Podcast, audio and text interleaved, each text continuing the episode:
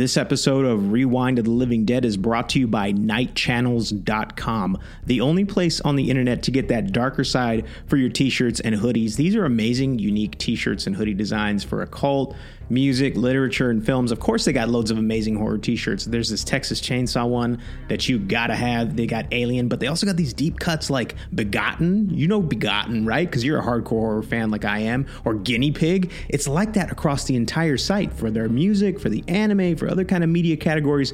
Such cool designs that you're not gonna find anywhere else. Go on there. There's no way you're not gonna get a t shirt or hoodie. I guarantee you. Tons of color options. The t shirts have two fabric options classic 90s style, which is Gildan, or that great modern combed cotton Bella option. And the best part about all this?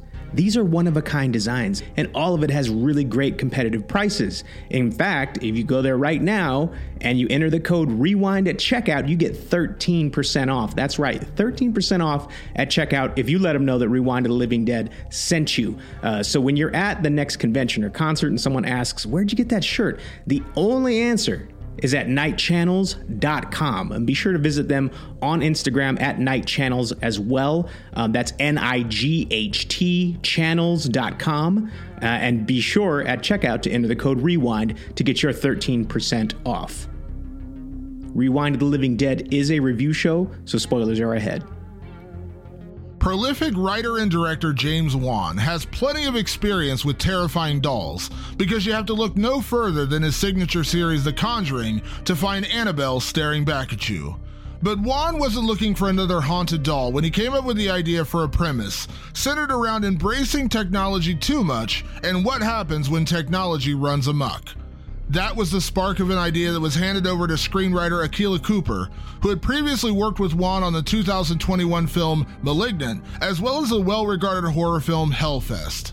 What Cooper ultimately crafted was a horrific science fiction film with plenty of black comedy, centered around a scientist who creates a childlike android as the next innovation in artificial intelligence, except this time aimed at befriending children. Unfortunately, her creation soon becomes a cautionary tale in technology gone wrong. This is Megan, Model 3 generative android. We're gonna be best friends. Crazy. It's insane, right? It's nice to have a friend. I designed Megan to protect Katie from feeling lonely. Eat the toppings, Katie. Experts say. Megan, turn off.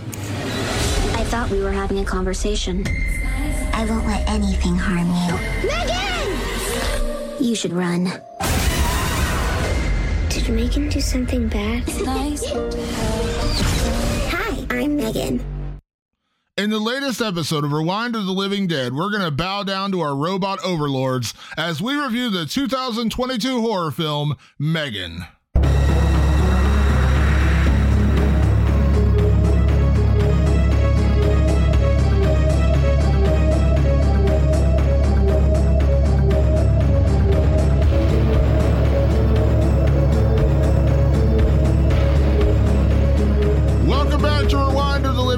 I'm Damon Martin. And I'm Patrick Guerra. Are you sure you're Patrick Guerra or are you an android pretending to be Patrick Guerra? That's what I want to know. Why would you say that, Damon? It is officially 2023, and I just said that this film came out in 2022. Did you catch that? Because you, I bet No, you didn't. I missed it. Yeah, it comes out in 2023. It is now officially 2023. I'm not going to re-record that because it's still the new year, and I'm just now getting used to saying 2023. That We're being shaking said, off the hol- the holidays, Damon. My yeah, God. this is officially our first episode of the new year. We of course released a lost episode of the New York Ripper, Quack Quack, uh, last Oh, yes. week, and this week is our official first episode of Rewind of the Living Dead in 2023, our fourth year. God, we're going on our fourth year. This Going on our our fourth year. of doing this podcast. Oh my god, uh, I Mm. can't believe it's been four years, almost four years now. Um, we're going to talk about Megan. That's the newest film, the first big film of the year that just got released, of course. But we're also going to do a little bit of news and notes because there's so much that came out this week as we kicked off 2023 that felt almost uh, irresponsible. Not to mention a couple other things. And, things. and of course, we because we've done reaction videos in the past with trailers, but since we're doing a new episode, we figure out why we just throw it all in here. Um, first off, one of the biggest trailers that released this week that I want to mention, of course, is Evil Dead Rise, the new film that comes out in April, the latest in the Evil Dead series. Now, we actually haven't reviewed any of the Evil Dead films on this podcast, and I know that sounds like a teaser because yes, we're going to have to review an Evil Dead film somewhere along the lines with the new Evil Dead film coming out. We kind of that's kind of what we do, right? We do an old one, then we do the new one. Um, you know. We did that. We did a Scream. Obviously, last year when Scream Five came out, we got Scream Six coming out about a month before Evil Dead Rise. Um, so we will get to an Evil Dead film on here. But here's my question before we get to Evil Dead Rise, Patrick: Were you a big Evil Dead guy? I wouldn't say I was a big Evil Dead guy, um, but I, I, watched them, and I watched I watched Army of Darkness all the time. Uh, I watched the Evil Dead movies whenever they were around. They weren't like always playing on television, like like Army of Darkness was. Um, so yeah, I, I, I was into the series, you know, loosely. I wouldn't call myself a hardcore fan, but I did really fucking love the Fede Alvarez remake. And so when I found out, I didn't even, I wasn't even really paying attention. And I didn't even realize that they were doing another one, that they were kind of going to keep going in that, uh, in that world. And when the trailer hit, I was like, God damn, that's what I'm talking about. That new Evil Dead world that's out right now is so dark and nasty and like trying to be as scary as it can possibly be. And I love that. I love, I love when, a horror movie's going for the throat and i feel like that's definitely what the evil dead series is doing with evil dead rise so what I'm about to say is going to be sacrilege to a lot of horror fans, but I'm just going to say it. You, you've heard me say on this podcast since we started on day one. I said one of the probably my least favorite horror films are the ones that are ironically funny, right? Like not right. not the zombie lands and and movies like that that are meant to be horror comedies. Um, the films that were so kind of goofy that they're funny. I just so I don't yeah, good, I right. just don't. And I never said it, but to me that was always Evil Dead. Like that was the the the model of Evil Dead. It was so goofy, it was funny and also very gory and what very horrific. Now, I will say this I was never a huge Evil Dead or Army of Darkness fan, but I still I did grow to love Evil Dead 2. Even though Evil Dead 2 is basically a remake of Evil Dead 1 just with better money and, you know, a little bit yeah. more of a budget. Uh, but I did grow to love it. Had a great soundtrack and and I kind of grew to appreciate the kind of goofiness of that movie. And I love Bruce Campbell. Even though I was not a huge Evil Dead guy growing up. And I again, Army of Darkness has grown on me, but I'm with you on the Evil Dead remake by Fede Alvarez. Now, this one is also produced by Sam Raimi and Bruce Campbell. Um, how it's going to tie in or if it's just its own standalone thing, I don't know the trailer, but here's what I like about it, and it's what you mentioned.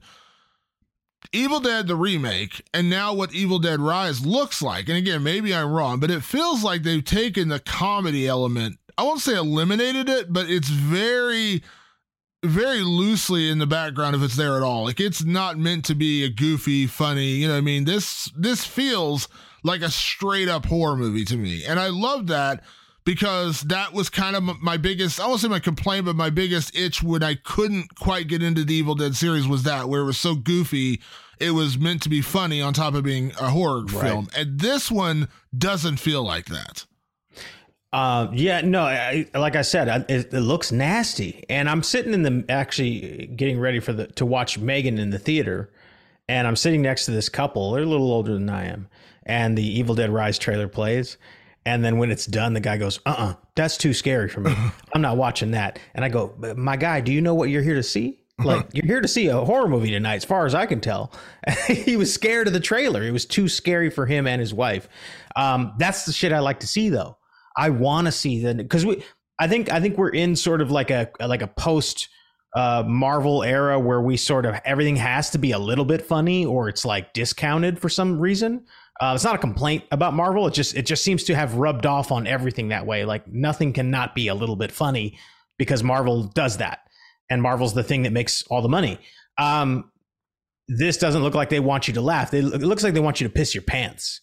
And uh, fucking sign me up, Damon. We are we were chasing that dragon, right? My number one movie of 2022 was Smile because Smile's nasty. Smile is trying to scare you. Smile is not happy. And there might there was a couple of actually really good laughs in Smile, but that movie's in, intends to scare you and make sure you're not comfortable with the lights off. And that's exactly what Evil Dead Rise looks like what I like most about the trailer and what I like about this era of horror moving into from 2022 into 2023 is I feel like we are moving into an era of unapologetically scary. And yes. what I mean by that is is horror films. We talked about this in our year end show and our review show, the 22 best of 2022 episode, is that horror became the other moneymaker in the theater besides Marvel. It was Marvel and and and horror. Smile did great. You know, Barbarian did well. It was a, one of the buzziest films of the year. All these films that did really really well. Terrifier 2, I'm wearing a Terrifier shirt right now funny enough.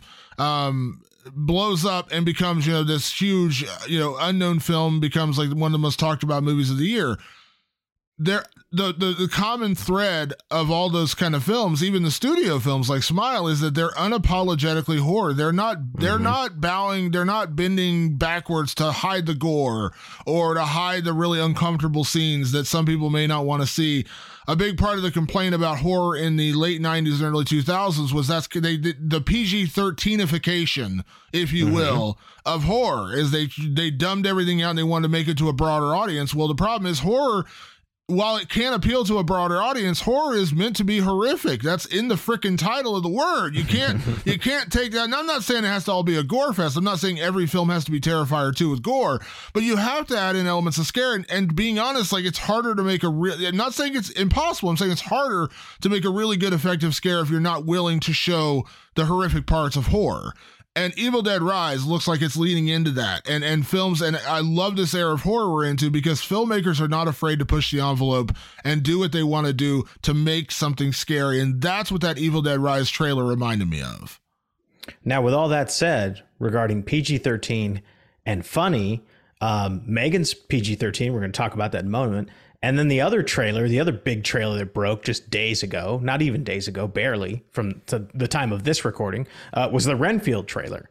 So uh, N- Nicholas Hoult and Nicolas Cage playing Dracula, and a very funny premise of sort of this idea that Renfield's in this long term toxic relationship with Dracula, and he's absolutely fed up with it but Dracula Dracula needs what Dracula needs. You know, he's basically Nicolas Cage in Dracula form. you know what I mean? He's got his needs and they need to be fulfilled.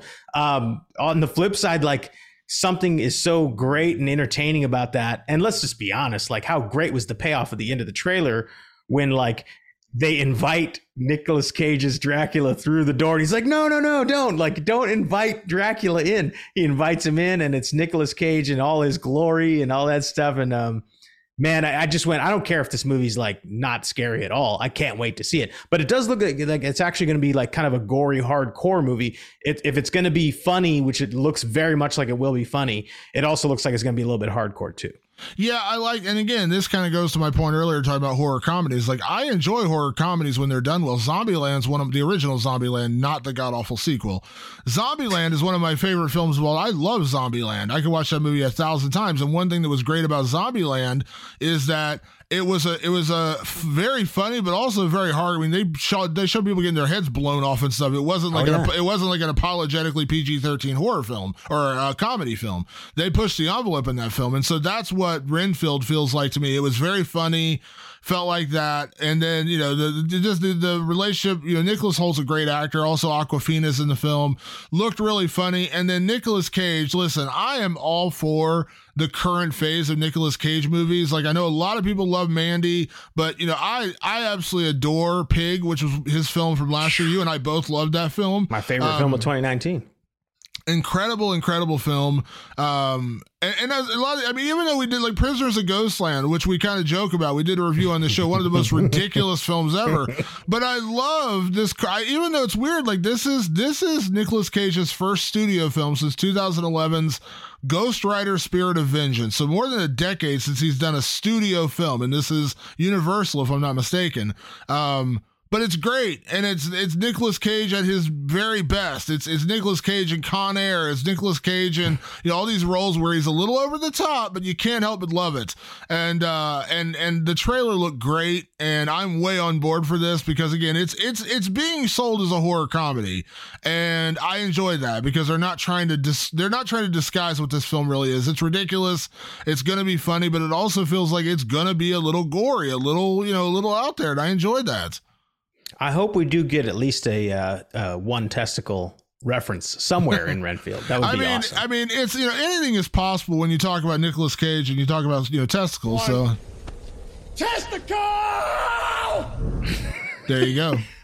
that's the kind. That's the kind of commitment I'm looking for in Nicolas Cage Yeah. for Renfield. Yeah, but that is one I feel like we're gonna have to review that on the show because even though it's a comedy, I feel like we got to review that on the show because it is horror. It is based on the original. There's actually a lot of Dracula movies. There's also a movie coming out later this year called the last the last uh flight the last the last ride of the Demeter, which is a very specific contained yeah. story from. Uh, Bram Stoker's Dracula, and I believe it's André Øvredal who did uh, "Scary Stories to Tell in the Dark," uh, and, did- he's and he's doing he's doing that. And it's a very self-contained story from the Dracula book that's being transformed into a movie. So we're kind of seeing a resurrection, if you will, of Dracula films this year. I'm not mad about that either. Yeah. One other bit of news I want to mention before we get to our review of um of uh Megan, in two seconds is a new film got announced today through Deadline, a movie called Open House. Now, if you haven't heard this yet, it's not it's okay. Open House, you may not it wasn't, you know, didn't it wasn't blowing up necessarily until today because it just got announced today. But Here's why we love it and why we can't wait to see it. It is from our good friends David Charbonnier and Justin Powell. If you remember them, they came on the show, uh, spent an hour with us talking about their films, talking about their projects, talking about things they'd like to work on. And of course, they also directed a film you and I absolutely adored, uh, The Boy Behind the Door, which was one of my top five films of 2020, I believe it was. Hell of a film. Um, and they also did The Djinn, which is a really, really well done film. Well, they are back with a new film called Open House, which is set around basically the, the premise of the film is uh, essentially a, a woman selling like an open house and she gets trapped by a client. Is is am I am I selling that correctly? That sounds about right. Yeah, a realtor trapped by a, a deranged client. Uh, sounds like another contained thriller. Like I'm guessing there he's gonna he or she we don't know is gonna lock this realtor in the house, and uh, probably terror will ensue. And we know very well that Justin and David uh, do contained horror quite like no one else. I mean, the Djinn takes place in a two bedroom apartment, and I was uh, I was on the edge of my seat the entire time. Um, and then, of course, Boy Behind the Door, big scary house, and um, yeah, I felt like I couldn't breathe. I mean, they they, they know how to how to contain something and make it scary. I'm really hoping that we'll be able to get them on the podcast to talk about Open House, which I assume will probably come out sometime later this year, probably near the tail end of the year. Yeah, and full disclosure, like you know, you and I have become friendly with with Justin Yeah. and David, you know, through uh, having them on the show. So I'll be, you know, I'll be upfront about that. But we'll, you know, when we review the movie, we'll be honest with our review.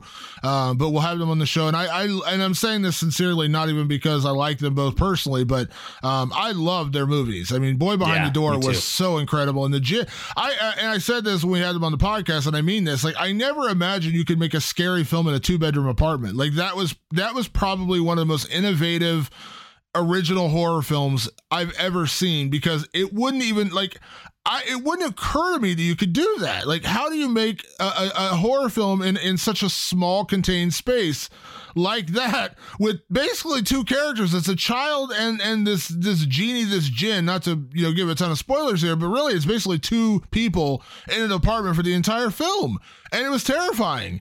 And it was so well done. And the boy behind the door is is one of the I would I mean and I'm not again I'm not I'm not overstating the fact it's probably one of the most original, best done films of the past few years. Like that's Yeah, how fun really that movie good. is. It's so well done. Um, so I'm genuinely excited. Like when that when you actually you alerted me to it because I hadn't seen it. I was off work today and so I didn't see it. You alerted me to it. I was like, oh man, I went and read it immediately. I was like super jazzed, like Mm-hmm. way excited because there's certain filmmakers um that when I see they have a new film coming out, much like let's say Quentin Tarantino, who's not in the horror genre, when I see Quentin Tarantino has a movie coming out, I just immediately mark it on the calendar. I'm going to see it. I'll be there opening night. Can't wait. That's that's how excited I am about this one.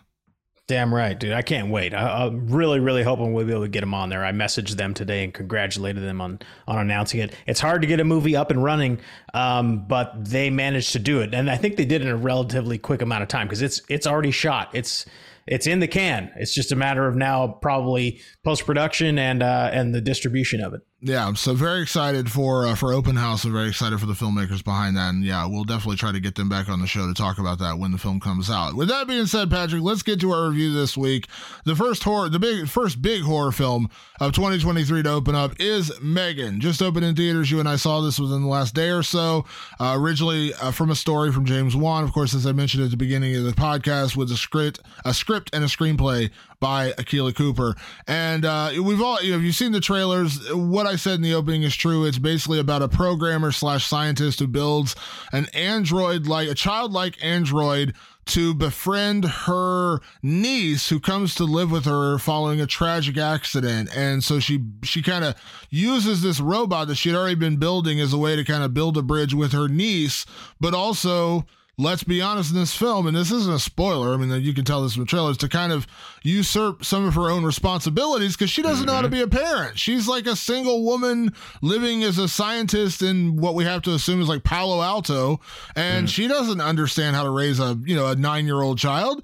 And so this robot, this android named Megan kind of steps in for her. It's a, it's not it's not when I say this, I don't mean this, it's not a totally original idea because you know there's plenty of other films about androids gone wrong. Terminator is a great example oh, yeah. of that. Um, but this is a different concept when you take it with a child because child children represent innocence, Patrick. They represent mm-hmm. innocence to us. And when you when you invade that with a killer robot, that's a that's a pretty unique, interesting story. And the great part about it is the opposite of that is um, child dolls equal shit my pants, like almost always. So when you see the trailer and you go, that's a creepy kid doll. Daddy's scared now. You know what I mean? like, like just, just that, like on that premise alone. And I, and I, a couple days before uh, I was planning to go see it, I got a little um, weary because I realized it was PG 13. And we talked about that at the top of the podcast. I was like, oh shit, it's PG 13. Now it is it is produced by James Wan and uh, Jason Blum and uh, Akela Cooper's writing. They did some scary shit. So I'm assuming that it doesn't need to be a rated R movie for me to enjoy it. But I, I got to admit, it created a bit of skepticism in me. Um, I'm happy to report that it didn't need to be rated R for me to enjoy it. It actually really, and I don't know if this it came across to you at all, Damon. It really, to me, reminded me of an 80s horror premise like almost like a chopping mall, like almost something, you know, and it's like, like to the point where the the setup was almost like slightly absurd, and I was like, I was starting to go, you know what, this is absolute bullshit, and I said, stop, stop. This would be totally acceptable if this was 1987. If this plot had been set up for me in 1987, I'd be all for it because they were just making these weird little logical leaps. Thankfully, what they did, and this has happened very often on the show. We'll talk about a, sh- a, movie from the 80s or a movie from the late 70s or something that was cool, but probably needed a good reboot, like a, a solid modern retelling of that idea.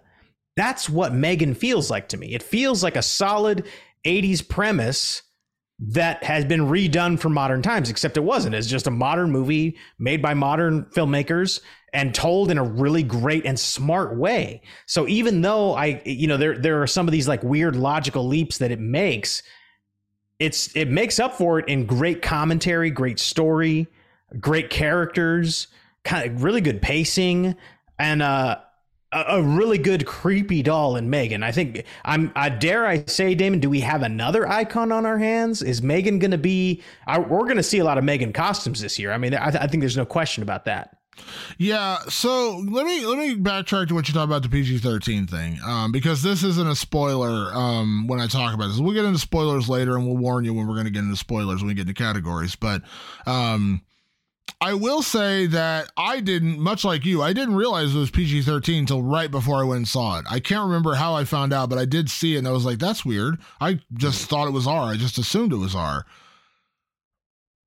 The film works in a lot of ways, regardless of the rating.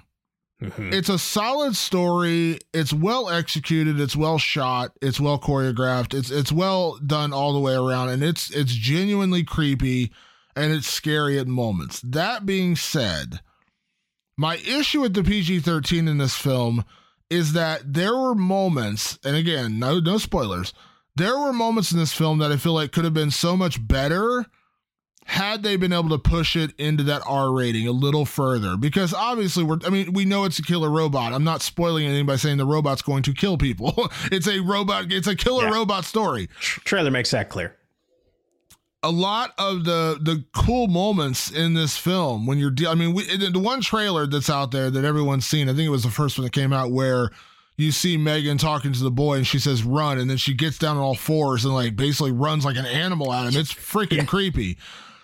Um that and and then a couple other moments where you're like it, it really really well done but my complaint if you will is that it could have gone further. And i'm not saying that i need to be here for a splatter fest. It doesn't need to be you know an episode of dexter where there's blood all over the walls. I'm not saying that but a lot of this film feels like they edited out those parts just to make it PG-13 and I don't know why. Like I don't and I, I I'm assuming they're saying we wanted to appeal to a broad audience, but I don't understand that based upon the success we see of horror over this last couple years to where people will go if it's they don't care that it's R rated, they just want a good film. And so that's my only real complaint about this film is the PG 13 aspect. If they would have gone to a R, I'm not saying a hard R, it doesn't need to be like crazy. Like, again, I keep going back to Terrifier as like you know, one of the bloodiest films ever. Um, I don't even um, think there's a rating for what Terrifier is. Yeah, but like it doesn't even need to go that far. I'm just saying, like, there are moments where they in this film they kind of cut and they make, you know, again, they're using they're using camera tricks and things like that to keep it safe so they don't get the R rating. Mm-hmm. I guess I guess that's my question, but I just don't know why. Like I don't that's my only real complaint with this film is that like i feel like a lot of these moments in this film could have been made just a little bit better if they would have pushed the envelope just a little bit further now that being said i still really enjoyed this movie i still really enjoyed the story, the acting, uh, again, the execution. The you know, it's not the most complicated plot in the world. You know, a, a you know, an android turns on its turns on its on its. But this is a tale as old as time. This James Cameron told us this yeah. back in '84 with Terminator. Uh, you you make these you make these artificial intelligence uh, robots. They're eventually going to get smarter than us. They're going to turn on us. Um, that's not new, but the way they do it in this film is actually really well crafted and really well done. So again, that's all complimentary. But that's just my one issue. I just don't I don't know why it had to be PG-13 because um I don't I don't know that they're gonna get like I don't know if teenagers are not gonna go see this or are they it was it was dependent on them going to see this to make this movie better. I'm I'm I'm totally guessing here. I've got no I've got no inside dirt other than um, I was about to read an article from Akela uh, Cooper that did talk about a uh, an uncut version of this of this movie. They probably got into the editing booth and and someone, some producer, maybe it was Blum or, or Wan, uh, looked at it and said, "Let's see a version where we just barely show enough."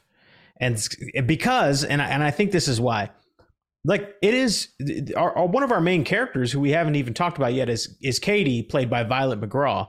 Katie's eight years old, nine years old, somewhere in that space. So you're looking at there might be kids who see a trailer for this. By the way, kids that are eight and nine years old are watching YouTube. Ask me how I know. They watch YouTube. They see ads all the time. They're seeing ads for Megan for sure, and they see a little kid with a robot. Well, they get curious, right? Now, if you make a hard R movie, parents probably aren't going to take them to that you make a PG 13 movie, you might take your 8, 9, or 10 year old to a PG 13 movie and go, it's going to be kind of scary. And they'll be like, yeah, it's okay. I want to see Megan. I want to see this, you know, this killer robot doll. They want to see it.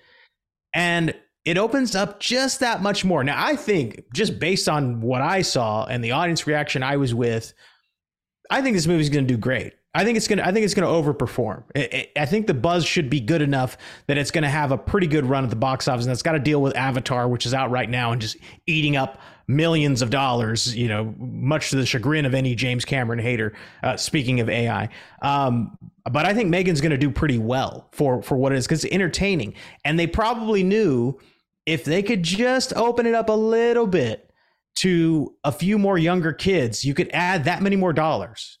And it didn't and you you said it it didn't really hurt this film. I kind of yeah i wanted more blood and guts because i'm a i'm a psycho. That's what we do. That's our job. Our job is to be into that shit right? But if what's true and there is a uh, and i bet there is knowing that it's james wan and jason blum um, there is a gory version of this movie. I bet it exists. And then guess what all the uh, the hard copy people all, all the physical media people when when megan uncut comes out it, they're going to sell like gangbusters too. Now they're selling physical media on top of that. So I think it was a business strategy that will probably work out really well. And again, Damon, I think you you and I both agree it doesn't detract from how fun this movie is. It's this movie's a joyride.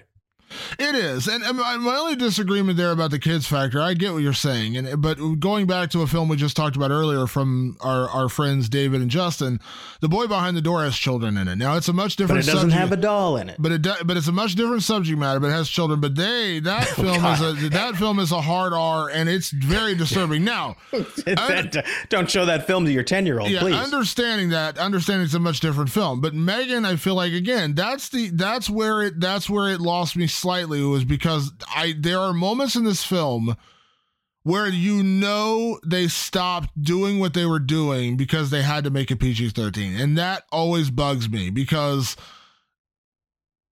there's a lot of moments, great moments in this film where you know they edited it out. And when you say there's an uncut version, I get what you're saying, and I'll probably be right there in line and buy the Blu-ray or 4K when it comes out. I get it, and I understand that.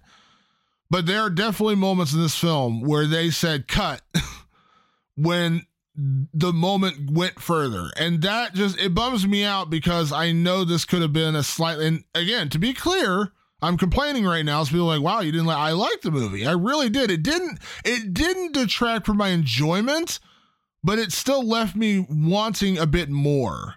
Now, that being I think said, I don't think there's I don't think I bet you there are scenes that are full blown. I don't think I don't think there was like they they stopped. I bet there's I bet there's a hardcore version of this movie. I'm almost cash no, money no, down. no. That's what I'm is. saying. That's what I'm saying. But no, no, I'm not saying they stopped short. I'm saying they they cut. Like they said, okay, hold on, we can't go that far. Cut that, and we're gonna make you. That's what bugs me. Like the version of this film where they showed everything that they shot or showed everything that they made, and somewhere, someone, some executive, some studio person, maybe it was James Wan. I have no idea. Someone somewhere said, you know what? If we just cut that, and we just cut that, and we just edited that Yeah. this will be a PG 13 film. And that bugs me because I know that the R version probably exists, and I think it would have taken this film from being really good to great. You know what Yeah, I mean? Maybe. this- Maybe. because because the story elements are strong, the performances are really really well done, and the story, while it's not the most innovative new version of a story you've ever heard. You know, a little girl goes to live with her aunt who didn't expect to be a parent. Her aunt just happens to be a scientist who builds robots for a living. There's a lot of satire in this film um, about you know kids growing up with like a virtual reality world where they're they're growing up with friends on iPads versus friends in real life. The little girl in this movie uh, is is a girl who was homeschooled by her parents, and you can tell she doesn't really have those social skills with other children. They actually mention that in this film. So it's a it's a there's a again a bit of satire, a bit of social commentary in there. Not beating you over the head with it. I know some people are like, oh my god, not social commentary. It's not to the point where they're like bludgeoning you over the head with it, but there's a bit of that. So the film is strong in so many ways. So let me be clear about that. Like I said, this film, you know, the film is strong in so many ways. It's just that, like, the difference between this film and, let's say, a film like Get Out, which they're totally different films. I use that reference because Get Out was a film that wasn't based upon kills or gore or, you know, those Yeah. kind of big set pieces, right?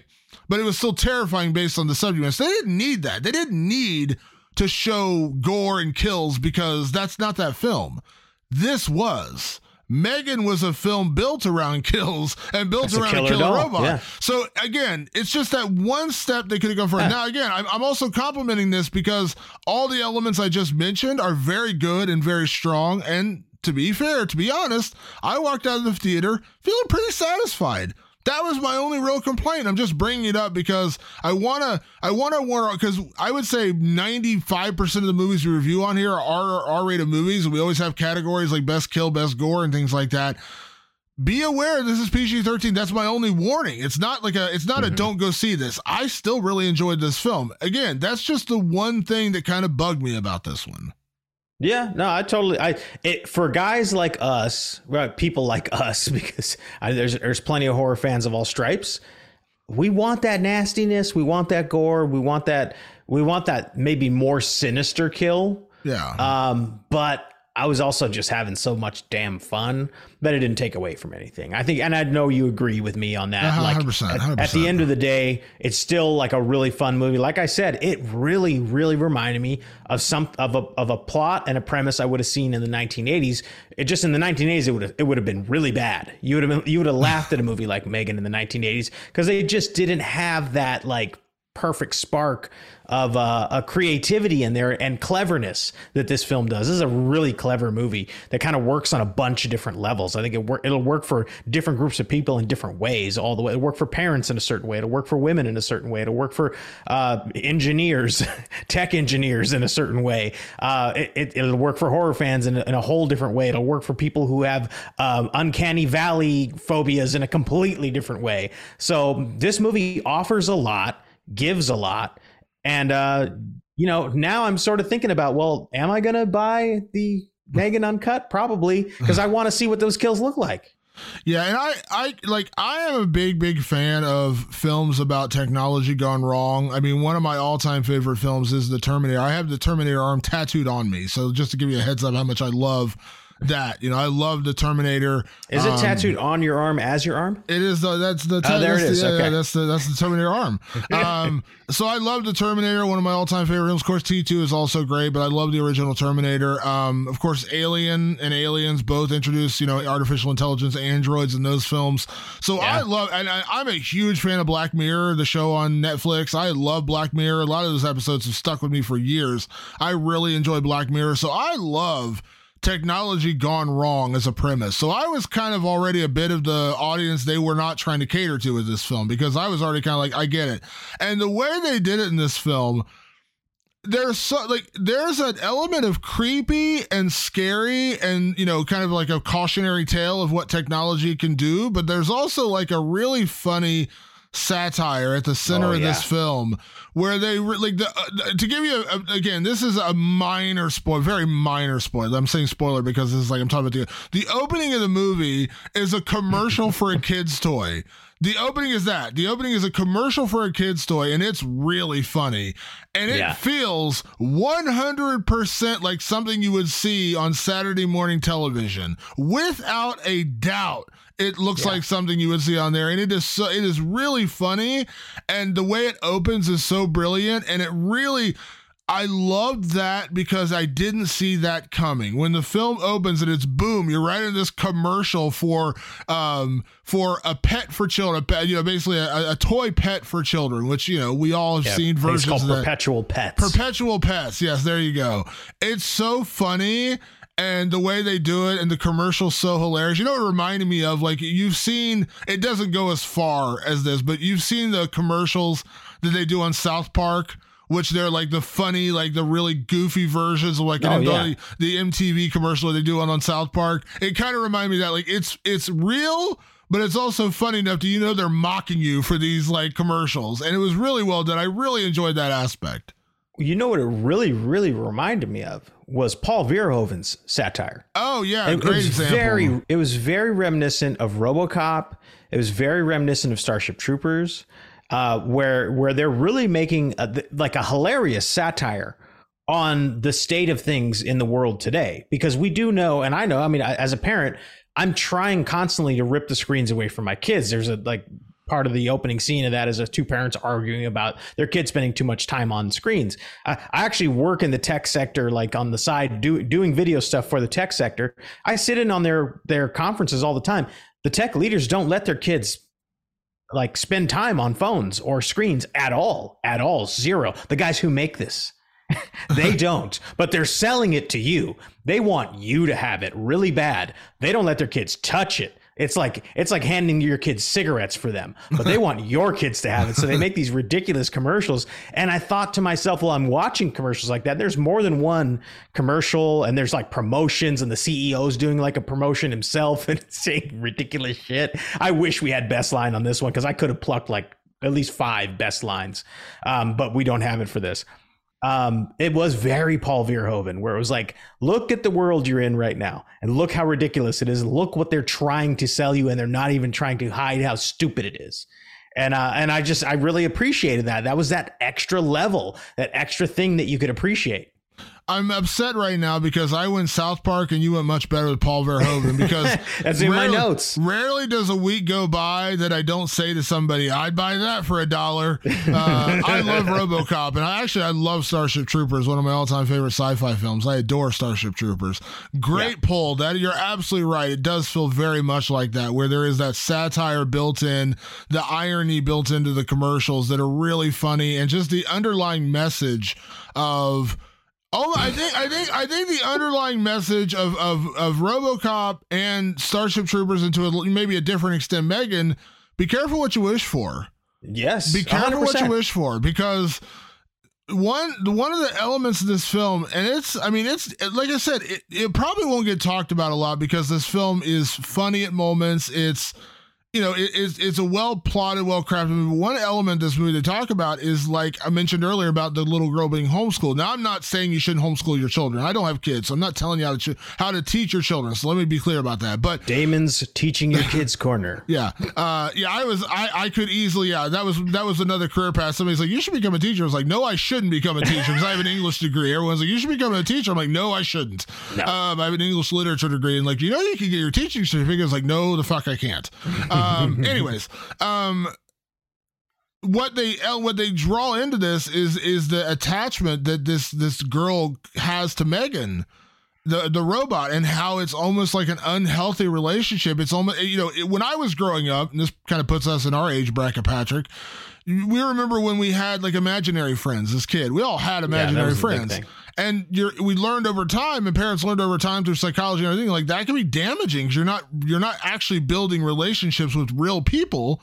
You're just dependent on this imaginary friend or your toys or whatever. You're not you're not socializing. And so it's dangerous to a certain. So there's an element of that built in here, which is kind of terrifying in this movie. Mm-hmm. Like it's kind of. I don't have kids. You do, so I can only imagine like how hard it hit for you. Oh yeah, I came home and I was like, throw away all the goddamn iPads right now. Megan's gonna grow arms and legs and walk around our, like it should be iPad body running around our house trying to cut me in half. no, it's honestly there is that cautionary tale portion of this, and it's funny. Like I remember um, a, a, a show I liked, and I, I want to say you were into it too, Silicon Valley. You watched Oh yeah, Silicon I love Valley back in the Silicon? Valley. Yeah, So absolutely. it just reminded me of something that uh, Kumail Nanjiani tweeted something a long time ago when the show was still super popular. Is that they would go before every season, they'd go up to San Jose where all the tech companies are, and they'd go around and learn about the new technologies, um, just to kind of you know get get immersed in the world for a little while before they started the show. And sometimes they'd come across a piece of technology, and one of the guys would raise his hand. It could be Kumail, it could be any of the other guys, and they'd go, "Hey." Didn't you think that like maybe people might abuse that and like use it for evil? and the engineer would look at him sideways like, no, no, we didn't think about that at all. Anyway, so it works like, and it's just like they don't think about that. And so I thought that, and we haven't mentioned her name yet. uh, It stars Allison Williams as Gemma, our, our chief engineer of the Megan doll. She's a very driven, very focused creator in her own right, work obsessed, and sort of, and now she gets a, an eight year old thrown in her lap. And believe me, I've met and known and worked with a lot of engineers you probably don't want to give them an eight year old. They're not they're not really built for that kind of stuff. And she plays that role really well. Um, you know, she's not thinking about the consequences of putting together a machine that will basically just keep a child busy so you can do things that are, and I quote, more uh, really important to your life. Never mind, like, a, like raising a child, if you have one, is pretty important to your life. But this frees you. This frees you up to do things that are really important. And I was like, geez, like it, if it wasn't, if it didn't hit so close to home for somebody like me who has actually worked in the sector, I would think it was pure parody, like pure, pa- not even satire. Just like, okay, well, that's not that's not a thing that happens. It's a fucking thing that happens. It's a real thing that happens. So that cautionary tale aspect of Megan, I really appreciate it on that whole other level. There's tons of philosophical discussions about letting technology raise your children that's a that's an aspect in here that i think is is explored rather brilliantly. It's one of the, i think it's one of the more um, sophisticated ideas that is laid out the one the more sophisticated themes in the whole movie. I love and appreciate that because this movie can be a lot of fun. It can be creepy. It can be exciting. It can be an action movie. It can just make you go holy shit that's weird. But it also has that underlying smartness to it, which I really appreciate. I know you're a story guy. I'm a story guy. You like a good story. That it, sometimes it can make or break a movie. This one had it. This one had a great story. Uh, something that kept me on the hook from the beginning to the end. Yeah, and like I said, I love stories built around technology because I'm with you with that. I'm 100% like I said I was raised on I was raised I mean in a way I was raised on that. I was raised in the television era where yeah, I was raised my on parents MTV. my parents would sit me down in front of the TV when they wanted to occupy my time and they didn't want they didn't want to deal with me for a little while. They just plop me in front of the TV, turn on a channel I liked. I would I mean I, I used to wake up every Saturday morning before my parents. I would get up, I'd go fix myself a big bowl of cereal and I'd sit down in front of the TV and watch cartoons for like 4 hours.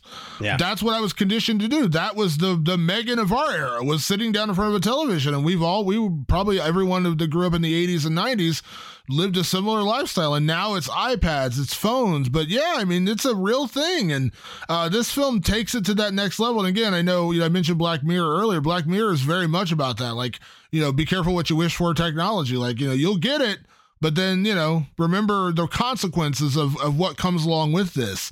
Uh, every time i see one of those videos pop up on youtube or tiktok or twitter or whatever where it shows like the robots that are like opening doors and climbing buildings and like everyone's like we're like one step away from terminator. I'm like we're really not that far away. And like people just and you're and what to your point what you said earlier the engineers like i don't why would why would we why would it be bad that a robot can pull out a gun and shoot you know 3000 rounds a second? I don't why would that be bad i don't understand how could that go wrong Well, What's Uh, wrong with a robot that feeds off dead bodies for energy? Was that a problem? Yeah, That's there- recycling. There was a there was a robot that did that. Did you see that? Yes, it feeds on, feeds, on, feeds on organic matter, and no one so no one rang the red no one ra- rang the alarm on that one until everyone's like, um, do we think maybe it's a bad idea that the robot that feeds on human flesh is a bad idea? Um. I don't know, but yeah, like that's the we are so oblivious to that, and and you know, and this film does a great job of putting it in a satirical way that is also relevant yet funny and also scary and creepy. And again, that's the real strength of this movie to me. No, absolutely. I couldn't agree more. All right, with that being said, let's get into categories, which means we are now going to get into spoilers. So if you haven't seen Megan yet, go check it out. It's in theaters now. I think if you can tell from the first half of this show, Patrick and I both really enjoyed it, so go watch it. Or again, if you just don't care about spoilers, we are now going to get into that. And Patrick, let's kick things off as we do each and every week on the show and talk about best performance because ultimately this is kind of a small cast, which I enjoy. I actually really like casts that are kind of small like this. Um, even though it doesn't, it's by no means does it feel like a low budget movie. It's obviously a big budget No, movie. It's a yeah. universal film, but a, but a relatively small major cast in this film. So for you, who was the best performance in Megan? My best performance went to Amy Donald slash Jenna Davis as Megan. Yes, Megan was played by an actual, I think, eight or nine year old or 10 year old named Amy Donald. Um, so when you see that in the trailer, somebody, you know, the, this robot kind of dancing around, that's a child. It's actually a child in the Megan outfit with a wig on and a, and a, and a silicon face over. Um, and then voiced by, I, be- I believe she's about 18 years old, uh, this uh, woman named Jenna Davis. Um, I was just enthralled by this robot, and it credit to Akela Cooper's great writing, and it felt very like I think you probably because I know you really loved Malignant. There are shades of Malignant in this. It's almost like Malignant 2.0 in its own weird way. Hundred percent. Um, and so I could feel the cleverness of Akela's writing behind the dialogue in Megan and and the interactions that she had. And let's just let's let's face it, Damon. Yes, we had uh, um, Allison uh, Allison Williams in in the movie, but the star of the show was Megan, and I I just I had to give it to her. I thought it was a fantastic performance. Yeah, I think that uh, also Allison Williams. I mentioned Get Out. She was also in Get Out, of Yeah. course. So that's probably one of her most famous roles. Um, yeah, I, I think that's what again the strength of a lot of this is built around the robot itself, and because it's like a human like robot, you know, you do have to have like a really, a really like measured performance from whoever is behind that mask, so to speak. Because again, there's a version of this where it's really badly done, where it's overly robotic or it's overly human. Mm-hmm. You know what I mean? Like where you don't know that it's like not a robot. The way they do it in this film is it's really well orchestrated um, to where it's a perfect mix. You know, you don't lose sight. It, it, again, not to keep bringing up the Terminator, but it's like watching the original Terminator and the mannerisms and the movements and the way that the Terminator talks. Like you can tell something's off. Like you may not tell that it's a robot under human skin, right. but you can tell something's off. That's kind of what Megan does, where it's it's it's human enough to where it's creepy, but it's also robotic enough to where you're like something's not right here. And mm-hmm. that's what this performance does for me, and I really enjoyed that as well. Oh yeah, I mean, listen, it's I'm I'm really curious to see how a sequel pans out because I think I think I think people are going to fall in love. If you haven't seen the movie yet, I think you're going to fall in love with Megan in a really weird way. Like at one point, she gets oddly heroic um, because you know she's dealing with Katie. You know, she's she's basically thrust in front of Katie, who has just lost her parents, and uh, and Allison Williams, Gemma just does not have time for a kid right now. She is trying to to make this big project happen at work. So she uses her cool AI robot to spend time with this kid. And uh, and at, and at one point in front of all the executives, the kid is crying, and it looks like Gem is about to fall flat on her face because the kid is not like not not being happy in the moment well, Megan comes in and saves the day and talks to her in a genuine, warm, and nice and good way about loss and how to cope with it and how to deal with it. And it's super smart and like a, a way that you would want to tell even a grown adult, like, here's how you should handle loss. And it makes Katie feel better. And all the executives are like cheering and crying and they're happy because Megan is so great. On the flip side, Megan also kills a dog. I mean, she's she's she's vicious and she can be caring. And truth be told, her whole kind of like mission and her whole, her whole marching order is to protect Katie at all costs. And it starts to escalate in an, in an insane way. And that's how you get the plot of Megan. But you get it through this great double performance uh, from um, from uh, Amy Donald and Jenna Davis. Yeah, you talk about the um, the cautionary tale part of it, where the scientists don't realize what they do when they embedded Megan with the protect order. You protect her from emotional yeah. from emotional and physical harm. They don't realize like you can't just give something like that a blanket statement, and you know, like you know, yeah. that's like putting an armed guard at your front door and saying don't let anyone in. Well, you didn't mean to like not let anyone in. You know, shoot them dead when they come to your door. That's not really the order you're supposed to give. Yeah and AI is very literal. And that's kind of where the technology, the, the literal marching order for Megan is protect Katie at all costs. And she does violently. Uh, violently. yeah. Um, so for me, that was a great performance. But for me, I'm actually going to go on the other side of this because you and I, and we've been very honest. You and I, almost in a way, we we don't we don't feel bad, but we're very honest when we see films with child actors. We're honest enough to say that a child actor. Listen, we understand it's kind of we feel bad when it's a nine or ten year old, and we're like, yeah, they were not good. Uh, you know, because again, they're not. You know, but but the real, reality is, is, listen, they're in a movie. You got to be good, and and you and ch- child actors can make or break this. Again, going back to our friends who did behind Boy Behind the Door. We praised them because those performances are really strong. And again, there's a version of that movie where you don't get good child actors and it's really bad. Um, so my best performance goes to Violet McGraw as Katie, um, nine year old girl, and she absolutely kills it in this movie. She is so like. I mean, her mannerisms as a child of dealing with grief, the loss of her parents, and then re blossoming in a way when she meets Megan, and then the way she becomes withdrawn from the rest of the world because Megan's her entire world at that point. Like she doesn't really have time or the capacity to care about even her aunt or anyone else around them because Megan kind of becomes her whole world. Um, it's so well done. And, and Violet McGraw, for people who are like, where do I know her from? She was in the first season of The Haunting of Hill House. She was a little girl in The Haunting of Hill House. She was great in that show too, by the way. Um, but she just does a really, really good job. And like, this is one of those roles at the end of the year where I'm like, she deserves award nominations. Like, she's so good in this role and she sells it so well. Yeah, I mean, I wouldn't, I wouldn't go as far as awards, but actually, truth be told, she was my number two pick. I was, yeah. it was between her and the and the girls who play Megan. Um, it is a, it is a kind of a gut wrenching performance at times because this is a kid who's going through serious loss. Um, you know, the the movie kind of skirts around it sometimes. I, th- I, think just for the for the sake of kind of having to be a horror movie rather than being a proper drama. Um, but that's not that's no fault of her acting. And when she is when she needs to turn it on, she turns it on. Um, and when she needs to be a kid she feels like a kid and i think that's super important. Uh, and that's what we've talked about in the past is that authenticity. It's like i don't want a, a, kid actor who thinks they are anthony hopkins. Yeah. I want a kid actor who it just is a kid and and and behaves the way a kid would behave. That's exactly what she does in this movie and i think that's why that performance works so well. Yeah it's a really strong one. Let's talk about best scare in megan because this film is of course is a horror film. Um, so what was your best scare in megan well, you you noticed uh, a couple of times, Damon. I, th- this movie is actually I wouldn't say light on scares, but I'd say there's there's like very specific punctuated like scares. This is the intent. We intend to scare you in this moment. But right off the top, there were two dog scares, like dog jumping up to to bark at somebody's window, and another one like a dog's attacking. So I was like, is that is that going to be what we're having? Well, my best scare went for Megan attacking the dog because the dog attacked first, uh, or not not attacked, but kind of jumped up and scared Katie. And then later on, it attacks Megan and then turns around and Megan attacks back. And I just wasn't ready for Megan to attack like a dog herself. And she went after that dog. And that, that didn't make me like jump out of my seat, but I was like, oh, okay, I'm caught off guard by this. That was probably my least favorite part of the movie, not because it wasn't scary, but because when you harm animals, when you harm a dog, yeah. as a dog owner, I was like, nope, bridge too far.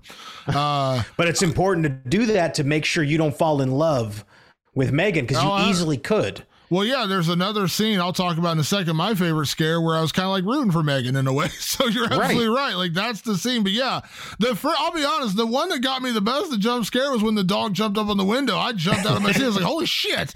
Uh, it definitely got me. Uh, that was one of the ones where it got me. And there's a couple of moments like that. But yeah, that was a good one. And that was the one like again because there are moments in this film where you're kind of like rooting for Megan, you know? And so that's mm-hmm. one where you kind of go in the other direction where I was like, fuck this robot.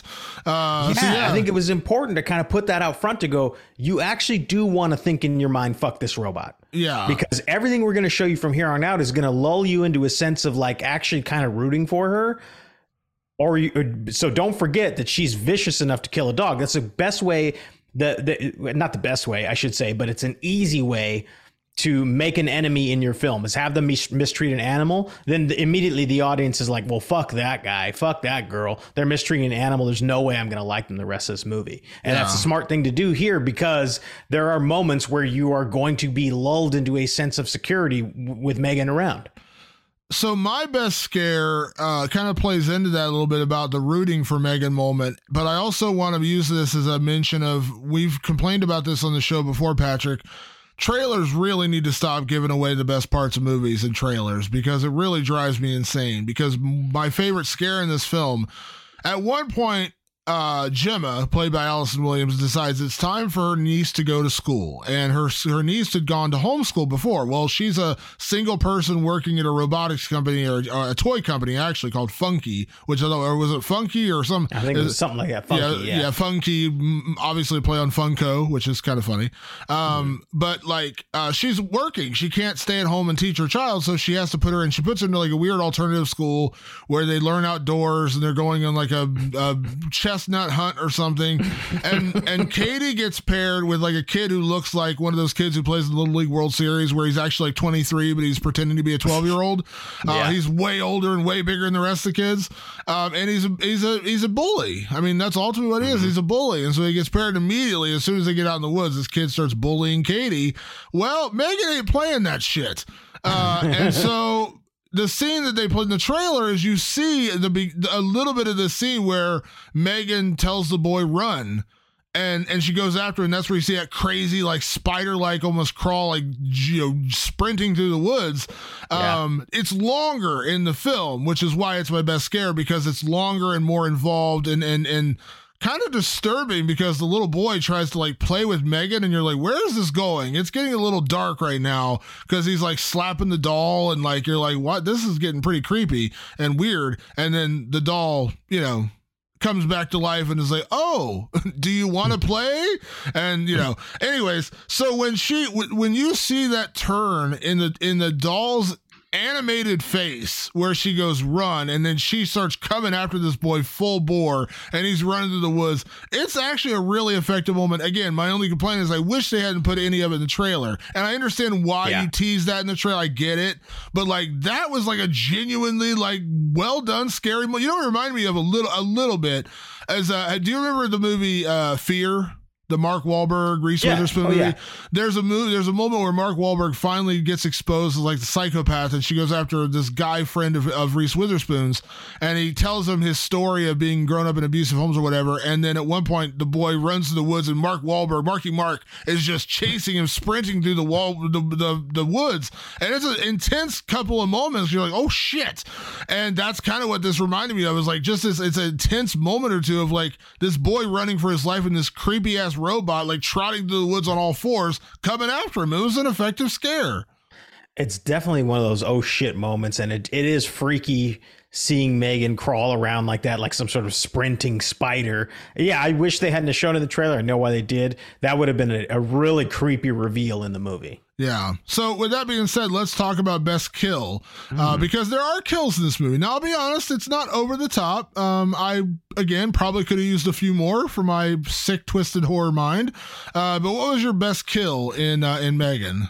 My best kill uh, now, you know, for all the other parents listening, brace yourself. It is when Megan um, sort of kills Brandon. Brandon is the bully that Damon is just talking about. Um, if you're a parent, you know, you don't want your kid being bullied. And they set up Brandon really well to be just a villainous little shit. and you just don't like him. And they give you no reasons to like him, no reasons at all for him to be sympathetic. And he's downright abusing not only Katie, but Megan too. Like he's, and you're not necessarily like in Megan's camp at this point, but you're watching him kind of like fuck with this doll and you're like what a fucking fucking sight look a little patrick bateman here like what the fuck is wrong with this kid and of course megan decides to teach him a lesson and i wrote in my notes megan teaches uh, brandon a lesson and uh, no one seems to be too upset about it That was- because That was the moment I talked about where I was rooting. I was kind of like, you know, I'm not rooting for a child to die. Let me be clear about that. But when he runs in front of a truck and gets hit, and like Megan's coming after him for bullying the little girl, I was kind of like, you know what? Fuck this kid. Uh, so like in that moment, I was kind of like rooting for Megan. I was like, that's what I'm talking about. Where I was like, all right, you know what, Megan, you're kind of justified in, in, in going after Brandon. You know, so um, it's it's it, it was a good job by everybody in, involved in that situation because you, you do sort of you go yeah yeah I'm not too upset about Megan killing that one yeah, I'm not not not not really against that I'm not, like. I'm not really bothered by that Yeah. so my best kill was probably the one that, that pushed the envelope the most, and the one that I was like, man, I just wish I'd been able to see a little bit more was when Megan goes after the next door neighbor. Mm-hmm. And the next door neighbor is this really annoying woman who doesn't, you know, doesn't take care of her. her she doesn't, that she doesn't take care of her dog. She doesn't discipline her dog because the dog always keeps running across into the into Jim's lawn and pooping in the lawn and jumping up on the window and scaring Katie and the, the woman just does nothing about it. the dog's kind of aggressive Yeah, aggressive dog and the woman. So when the dog goes missing after Megan deals with the dog, the woman becomes convinced that some that Gemma did something to the dog, and so she calls the cops and all these kind of things. So at one point, Megan finally just decides to dispatch this woman on her own, and it's a really well done creepy scene because she makes noises like the dog. And so she lures this woman into like a woodshed, and then she comes after her with a freaking nail gun, nails her to the floor, which is probably one of the only kind of gory scenes, and that's not Yeah. really gory, but it's a you know it's an effective you know nail through the hand kind of moment, and then creatively. Kudos because she uses a power washer to mm-hmm. basically blow this woman's face off. And that's where I'm talking about.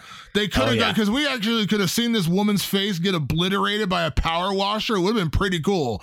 They Yeah. stopped short of that because it is PG 13. But still, creatively, I was like, damn, eh, that was kind of cool. Like, use a power washer to literally rip this woman's skin off her face. I'm definitely looking forward to the uncut version of that because I have not seen a power washer kill before, and I really want to see how that one played out.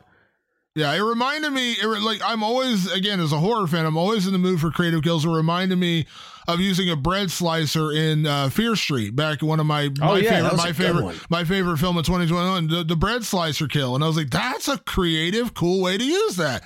Mm-hmm. Power washer. We know there it's ejecting water at like un, unbelievable. I mean, you're not supposed to stand in front of a power washer. Imagine yeah, getting could, one. to cut your fingers off. Yeah, imagine getting one directly in your freaking face. I mean, I was like, damn, that was pretty brutal. So that was my favorite kill. Yeah, yeah, I'm, I'm looking forward to seeing uh seeing the full breadth of that scene. Yeah, so I guess one thing we want to talk about here when we get into into categories is talking about artificial intelligence because Patrick, we are in a day and age where artificial intelligence is real. It's no longer a theoretical thing. I mean, it's it's in our it's in our everyday lives in a lot of ways. So I'm curious, you know, what what artificial intelligence if you whether it's out there and you can't afford it or you, you're thinking about it and you're like that would be a good idea what artificial intelligence would you like in your life and what could the potential risks of that artificial intelligence be? So, play engineer, but this time you're actually going to come up with like why it's a bad idea. well, I tell you what I need for sure. What I need with a family of four and kids who uh, who just want to eat fucking gummy bears all day. I need an AI chef. I need a chef that can learn what we like, how to make it healthy, and how to cook it safely. Now, the I don't need to tell you the AI, the horror, the AI horror potential for something that uses your kitchen knives, your fire, your boiling oil. There, there, there is a Megan sequel in there. there there's like a Megan spinoff for sure, where a chef, uh, an AI chef, runs amok because, uh, yeah, let's let's be honest, fire, sharp things. Uh, salmonella poisoned meat. There are plenty of potential horror situations to go, but damn it, Damon, I still need that AI. I'm still going to buy it. Yeah, 100%. Well, so to my point, mine actually takes yours a slight step further. There was a show I believe it was an AMC show here in America, but I believe it was a BBC show over in England, I think, or Channel 4. Uh, it was a show called Humans. It actually had a great cast. Had Gemma Chan in it. Uh, really, really mm-hmm. I don't know if you ever heard of this. I heard of it. Yeah, yeah it's basically, it. it. also had William Hurt in it before his passing. Um, it was a really, really good show about basically android robots that were created – to serve humanity, which is how it always starts. But these were set up for very specific reasons. So, like, one of them was again, there's versions who were basically like sex workers, where you mm-hmm. could buy a doll and it would basically be, and it was very human, very lifelike. My point is, I know this sounds really generic, but in all honesty, as busy as I am, the kind of AI or kind of synthetic android that I would need is the android who would do the menial tasks that I don't have time to do. So I'm talking about food shopping. I'm talking about doing dishes. I'm talking about taking out the trash. I know that sounds so generic, but as a guy who works, you know, 60, 70 hours a week in my job as a journalist and I'm on in front of the computer, there's little things that I just don't have time to do. Or when I have a rare day off that I'm like, oh man, do I really, God, I have to do that. I do laundry on my day off. Like I have one day off and I have to do laundry. I know that sounds so generic and people are like, bitch more about something that's really not that bad. But these little menial tasks that like I have to do and I don't like based on my job, I don't really have a lot of time. So I have to make time to do them. And then I lose time to just do something like, oh, I don't know, meditate or just relax and watch a freaking movie. I don't have those kind of times. So like that would be my ideal situation. And that show Humans was set up like that. Now it goes completely haywire and goes completely wrong as all these situations do. Imagine, you know, you give a robot control over your house and then suddenly it becomes their house you're you're no longer the overlord. They're suddenly uh, like when you you know you don't pick up a plate and they're like Damon, you didn't put away your plate. I'm like, I'll put it away later. And then a neck, a knife goes through my neck. I told you to put that fucking plate away, Damon. Uh, that's my fear. Is like I would be like, oh yeah, you can run the house, and then that's my blanket order. And then next thing you know, I'm waking up with chains around my ankles and hands, and they're like, get up, bitch. You're you're up in the morning. I'm like, oh my god, I gave the robot the run of the house. Damon, we're not watching Shutter tonight. I want to watch Real Housewives of New York City. No, yeah. please help. yeah, like that's like that's again that's the blanket order. Like run the house, and yeah, then then that's the end of me. So uh, yeah, that's what I would do. I know it's very generic, but in all honesty, that's what I could use the most, and it would also be the one that would 100% go wrong really badly. I used to have a podcast with Spilled Bag of Ice, as some people might know him from Twitter, and we actually used to have an AI producer for our podcast. Really? And, uh, and because the podcast premise was we'd get a prompt at the beginning, and then we had to spin it into a story within an hour. So we actually had a story that was like workable into a script by the end of the podcast. And we had it. We had what we called the AI producer. We just found some random like like a premise prompt on like online and you type in random words and it would put a prompt up for you. So I have actually used an AI to assist me in parts of my life before. Yeah, so um, it's coming. I mean, I guess you. we're doing it every day. I guess I, I'm sure there's tons of AI intelligence in my Oh, um, 100%. 100%. So with that being said, we also talked about this being the latest, you know, AI movie and and there's lots of them out there. And I I didn't realize until I started doing the research how many artificial intelligence films and TV shows I've enjoyed like over the years. Now I mentioned Terminator at the start. Terminator's kind of one of the most iconic versions, but I mentioned Alien and Aliens when you talk about the android, you know, the the synthetic person. Uh, Lance Henriksen, of course, a great person. Of course, uh, the original Alien was a terrifying moment when the uh, when the uh, when um uh, what's his name uh, uh, uh, Ash is Ash- revealed. when yeah. Ash when Ash Great is revealed scene. and goes after Ripley, and it's freaking terrifying in that moment. One of the scariest films that one of the scariest moments in that movie. It has nothing to do with the alien itself. It's when Ash Mm-hmm. flips and goes after Ripley. Um, that's good. You mentioned RoboCop. We mentioned Starship Troopers. There's there's those versions, but also again I mentioned Black uh, Black Mirror. There's so many good versions of that in Black Mirror. Um, and I know that's a TV show and not a uh, not a movie, but like Black Mirror has so many good scary. Like one of my favorites is one that they've talked about. It came out in the first season called the entire history of you which is have you i don't know have you watched black mirror? I've seen a lot of it, but not like I've not seen every episode. the entire history of you comes up with the premise of basically like these these implants that you put in your eyes almost like contacts and it watches and records everything Oh, I did see in your one. life and this guy finds out you know through the through the uh through the app or whatever that his wife has been cheating on him and it's Mm-hmm. Yeah. uh, you know because people are again done with the best of intentions like you know you use it you know you have a, a parent or a grandparent going through alzheimer's and you can go back and relive their lives and help you remember things and like the concept is better than the reality, right? Like the concept, like, oh, you're gonna, it's gonna, it's gonna record everything you see. Great. What about the things that you don't want it to remember and see? Well, it's got everything. Um, so that's one. And, and, you know, there's a lot of those. So Black Mirror's one where it's like everything in Black Mirror is a cautionary tale of technology. But that's another. So I kind of forgot like how many great AI inspired shows and movies I like. Oh, we do. There's so many. I mean, shit, and they've been going on for a long time. Let's not forget 1964, 2001: A Space Odyssey. Right. Yeah. I mean, that's about you know AI run amok. Blade Runner. There's Yeah. another one where kind of AI, AI runs amok. Um, this, but there was one in particular, and of course, you know, I I immediately thought about Terminator, and especially Terminator Two. Because I think in, in the the original Terminator is awesome. Like I love that movie, and it's and I think it's great. But in Terminator Two, the idea that the AI could become a friend and protector Yeah. was was something that was different, and they actually developed a bond, right? You know, the Terminator and and and um, and the kid develop a bond. So there there's that. But then I thought of a movie that didn't quite work for me. That was widely beloved, and I, if I remember correctly, I think you love this movie too. Ex Machina. Oh, yeah. Ex Machina is uh, widely praised as a great movie about the dangers of AI. I found it to be very basic. I found the subject matter to be kind of like typical, and I felt like it went down a very typical path where it was sort of trying to be interesting, and then it just went down the Terminator path. Basically, at one point, it just turns into the Terminator. What I loved about watching Megan was I realized like it while that was just basically the male gaze and the idea of like, hey, let's just make a hot AI and see what happens. That's kind of what Ex Machina is a little bit, if I'm being super reductive about it. Megan takes like real needs, real issues, things that are relevant to everybody, and goes, here's why AI can't fix it. Here's why you need to be wary of AI as a supplement and not a replacement for what the human the, the human psyche needs.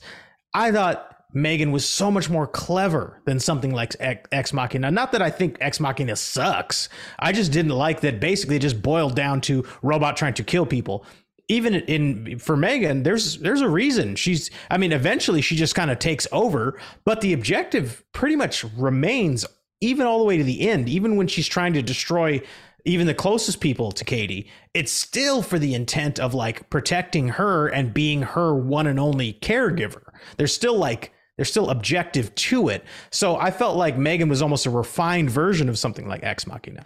I'll disagree. I do like Ex Machina. I really do like that movie. Um, but I think also uh, it's kind of like you know the like when you think about when Ex Machina was made and relative to its time of being a, a, the next stage of the killer robot phenomenon, right? Like it, it it's the next step up of like a really like when you find out spoiler sorry for spoiler like when you find out that like you have your entire focus on this movie of it being about this one robot android and then you find out there's another robot mm-hmm. android that you didn't know and it's so like the human the human the humanity of the robots yet they're still robots was kind of the point of that movie and i i don't i didn't i didn't lose track of that but i also remember that it's a movie that was made a decade ago and it was a little bit more of like the just straight up terror of a human like robot that you don't know is a robot if that makes sense. It's not mm-hmm. like the terminator which which introduces you right away where it's a robot. Where I agree with you on Megan though is it feels like the in a lot of the Black Mirror episodes it feels like the next evolution of that where it takes the kind of like humans. I mentioned that TV show Humans where it takes the next step of that. Where Humans does is it kind of takes a bit of the concept of artificial intelligence developing to a point where the machines or the robots develop real feelings. Right. Like they're no longer just, you know, mindless, faceless creatures. Like they actually develop emotion, um, almost like Star Trek. You know, if you remember what Star Trek, when Mr. Data, the android in that show, develops his entire purpose for throughout so much of that show is developing emo- it's the one thing that he, he doesn't have in that show is he doesn't have emotion. He can't feel what humans feel. So everything's analytical to him. And so that's what humans does. It's the next stage. That so that's where i kind of defend ex machina because what i get what they're trying to do and also get it was a different time when that film was made. It was a decade ago. I think we've gotten more sophisticated. And also a little more intelligent with our artificial intelligence because we now see how far like when terminator was made that felt like a foreign concept. Now like i feel like we are really close to terminator being like 100% real. Like when i see some of these robots they're building i'm like we are we are one gun away from being in a yeah. terminator let's movie. not make any like ai war robots because yeah, we like, saw that already. We yeah. it doesn't work out. That's we not are, a good idea. we're on that path though. You know what i mean? And that was 84 so wasn't that like wasn't even 40 years years ago. We're we're on that path right now. Um, so yeah, you know, like good. I, uh, oh, go ahead. No, I just so I feel like like I feel like what what I defend about Ex Machina, and then is I feel like we're evolving. Films are evolving. Like Megan is a really smart movie because yeah. you talk about it drills down to that one area where it's a, a, robot meant to be a protector of a child specifically and how that goes wrong. The male overinflated male ego of building a robot to serve him sounds mm-hmm. basic, but let's be honest, Patrick, that is the overinflated male ego of reality. the reality is in about 30 years that is what most AI robots will do is they will serve some guy somehow. I like we are is, that we is 100% are, happening. We are one Twitter crash away from Elon Musk creating his own Tesla robot that's a woman. And, you know, I'm just saying, like, we are yeah, like one, we are one snap of the fingers away from that. So I'm just saying, like, again, defending X, but, but you're right in terms of like Megan being the next evolution of that. But I appreciate that, like, because now we're not just talking about like the robots gone wrong. We're talking about specific robots going wrong. And yeah. that's what kind of what Megan is. But, yeah, artificial. I mean, I, I, another great example. A movie that I was, I'm, I'm still not a huge fan of, but the concept of it is, is Minority Report predicting crime, and there's actually right. like algorithms out there right now that predict crimes and predict crime mm-hmm. waves and things like that, and that's terrifying to me. Like, yeah. imagine being in a situation where you're condemned before you had a chance to commit the freaking crime. like, I'm not a big, I was not a huge Minority Report fan, but the concept of Minority Report is real and terrifying. You know, another movie that uh, stands out that I actually really love, and I'm pretty sure I think you did too, was Her. Oh, Joaquin yeah. Phoenix, Scarlett Johansson. I think it's a great movie, and it's it's a lot like actually. It's kind of it's kind of the Megan story told from a very different perspective. Obviously, taking out the horror aspect and just going like uh, what are we doing uh, if if we're going to like uh, silo people into their little AI relationships? What like what is the what is the what is the consequence of that? What is the consequence for creating an AI that can fall in love and then decides like, well, I you know I'm a complex being that can love so I need to do other things. I can't just like it became a relationship story. And I was like, I thought that one was like extra clever. And I believe it won the Oscar for best original screenplay. I think that I year. think it did. It's yeah. a, yeah, it's a really like clever, clever movie along the lines of something like Megan. Will Megan get the same kind of awards love? Probably not. We already know that. But I think that the underlying themes of Megan are something that we can take with us into future AI movies to go like now we need to be a little more focused. It's not enough to just do a Terminator uh, like a, new take on a Terminator. Like you've got to you, AI runs a lot of things in our lives. AI runs some people's toast. So it's a matter of finding that subject matter and focusing on that a little bit. And Megan does it to great effect. Yeah, and her is a great example of kind of that similar thing where her is about a connection between a person and an artificial intelligence being. In this case, it's just a voice. It's almost like a Siri. Yeah. And and it's and it and it becomes an attachment and it becomes a debilitating attachment because this guy played by Joaquin Phoenix he loses the ability to connect with anybody else because he's so connected to this robotic, you know, this artificial intelligence voice that's like saying all the right things. And it's like having a girlfriend that you talk to on the phone, but you never see her. And that's kind of what her is. And it just disconnects him from the rest of the world. Um, and and again, that's kind of what Megan does here with this little kid. Like, and they start to realize through this movie, like you realize that like she's losing connection to you as her aunt because now her entire world revolves around Megan because that's what you set up Megan to be. Um, Yeah. So like her is a, is a, is a is a version of that, and I would I would actually argue. You know, like I wouldn't say like the Terminator is not simplistic, so I don't want to make No. it sound like that. But the Terminator is like the first stage of evolution. One thing I would recommend is years later, and it's at this point it's it's an older show too, but they did the Terminator: The Sarah Connor Chronicles for two seasons, Right. on Fox, and it's a really really well done show. And that show is the evolution of that, where the robot takes another form, where you get that protective robot. In that movie, it's played by Summer Glau but it's the relationship expands beyond even what they did in Terminator 2 because it's a, a longer form television show. So there's more involved, you know, more involved in time to create that character and kind of involve that character. But that's kind of what I talk about with like going from like Ex Machina is stage one Yeah. her is stage two, Megan is stage three, like kind of the same thing. Like Terminator was stage one, Terminator 2 is mm-hmm. stage three, and then now like Terminator Sarah Connor Chronicles was stage. Like, I feel like that's what we keep evolving towards is movies that come up with like a generally in a genuinely well done concept of into artificial intelligence, and then it keeps escalating. and Yeah. I feel like like I joke and say like I feel like we are like one one adventure away from having a real Terminator where we you know like because in the back of your head, not to go like all philosophical there, Patrick, when you when you think about in the back of your head, like wouldn't it be great if we didn't have to send our own soldiers over mm-hmm. to fight wars and they wouldn't have to mm-hmm. die for these you know for these terrible things? Great, let's send the robots. What happens when the robots decide like, hey? Why are we What taking happens when orders? there's Russian robots? why, why are we taking orders? Why are they? Why are they listening to us? this North Korean robot sure is pushy. Like, you know what I mean? Like, like yeah, you're opening like a can of worms. So I'd be like, hey, whoa, whoa, whoa! Instead of doing the rope, the, the army robots, what if we did like a, an AI that that solves. Uh, solves political fucking strife around the world because clearly like some of our uh, human counterparts can't do it too well But that's where that's what we talk about with the like. And I'm not getting on like a preachy comment about artificial intelligence because I am a techno I'm a technology geek. I love technology, but like that again, when you talk about like the engineers, like I don't understand why is that a problem? It's like you know, in theory, sending robots to fight our wars and fight our battles so we don't have to use that sounds amazing. It does like. I've had so many family members in the military. I've known people in the military who have died. It's a tra- like I'm not making light of that. So when you mm-hmm. think about that, like robots would be a great solution. But then you don't think about the repercussion of like the continuation of that. And that's, you know, like I said, and it's just like you talk about the cooking or like the robot cleaning my house. Like you don't think about the repercussions of like what happens one day if you're like, robot, make me dinner. And they're like, here is dinner. Oh, I'm allergic to peanuts. We don't care about your peanut allergy. Eat the fucking dish. And you're like, oh my God. No, help me. we don't think about that, right? I Like, hate like- onions, please.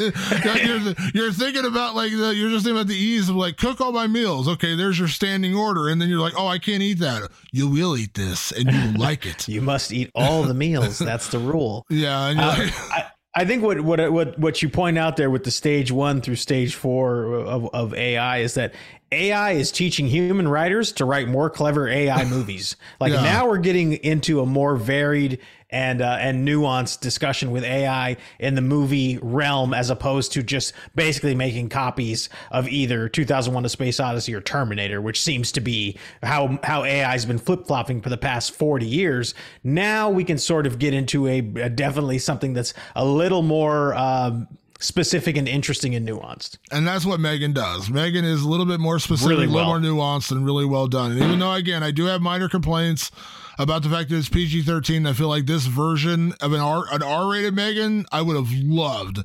Uh, because damn, seeing someone get their face blasted off with a power washer, I'm all for that. Uh, but still didn't ruin the movie. Still really enjoyed it. So.